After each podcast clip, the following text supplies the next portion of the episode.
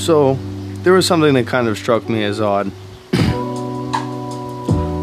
because the way that Franz Bardon describes balancing the elements in his book called Initiation into Hermetics, it also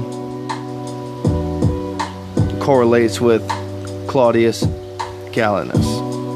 How all things are combinations of four basic elements earth, air, fire, and water. And the qualities of the elements can be found in four corresponding humors, also known as fluids, that affect the functions of our bodies. And as these humors affect our emotions and behavior, also known as our temperaments, our temperamental problems are caused by an imbalance of our humors, which is melancholic, phlegmatic, choleric, and sanguine.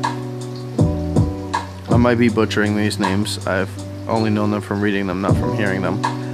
But melancholic is sad, fearful, depressed, poetic, and artistic. Phlegmatic is slow, quiet, shy, rational, and consistent.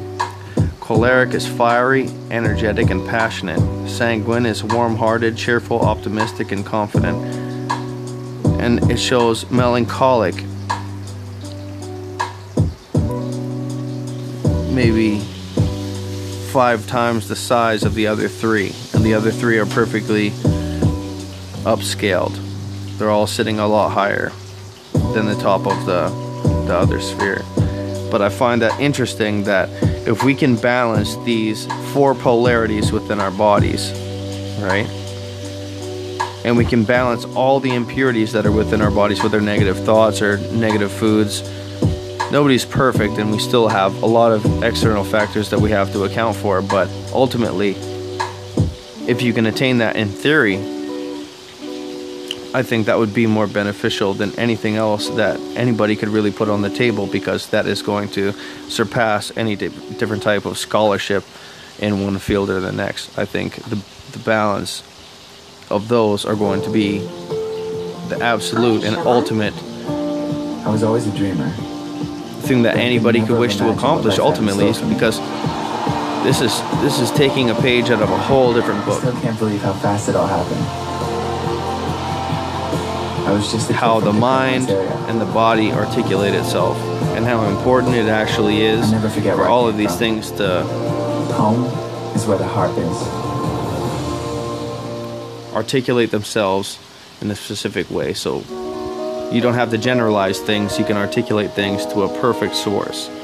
That analogy for the mind is completely different than anything else that you'd be able to put into words essentially. There's another interesting aspect of uh, Rene Descartes how the mind and the body are separate and how the body and material are a mechanical machine and how the mind or the soul is immaterial but seated in the pineal gland of the brain.